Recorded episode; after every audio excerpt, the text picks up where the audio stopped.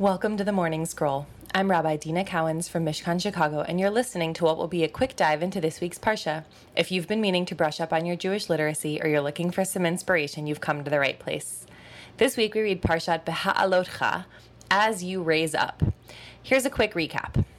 God gives Aaron instructions on lighting the menorah every day, then commands Moses to initiate the Kohanim in a special ritual, including shaving their bodies, having them immerse in a mikveh, and having them offer sacrifices. Then, exactly one year after the Exodus, the Israelites are commanded to bring a special Passover offering, but people who can't make it at that time are given a second chance a month later. The story zooms out then to tell us that the Mishkan was covered by a cloud during the day and fire at night, and when the cloud lifted, the Israelites were to start moving again. So one one year after the Israelites arrived at Mount Sinai, the cloud lifts and the Israelites pack up the Mishkan and move out. And they immediately start kvetching. This time they're upset about the manna and they want meat. Moses is like, These people are the worst. I'm done being their leader. And God is like, No, please stay, but also I'm going to give them so much meat, it's going to come out their noses. Moses gathers 70 elders to help him lead the people, and God gives them the gift of prophecy and then makes a huge amount of quail sweep in. The people gorge themselves on the quail meat, and then anyone who went wild on the meat dies.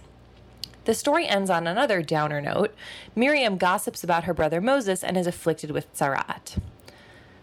It's kind of a downer, I know. So I like to think of this as the Parsha of second chances. We open with the laws of Pesach Sheni, the second chance at Passover, which, according to the Parsha, is for anyone who was impure at the time of the actual Passover celebration or who was on a long journey and couldn't make it to celebrate Passover. Why should we get left out of this major festival? They ask, to which, to which Moses and God respond, Fair point. Here, have a second chance. The Parsha closes with the story of Miriam contracting tzaraat and Moses praying for her healing. According to the Torah, Moses wanted God to heal her immediately, but God said she needed to wait a period of time before she could be healed, but that the Israelite camp would wait for her while she was in healing. On the surface, I don't really think these two things have anything to do with each other. The laws of Pesach Sheni are a religious matter, and Miriam's illness is a personal one. But perhaps they were chosen to bookend this Parsha to encourage us to read them together.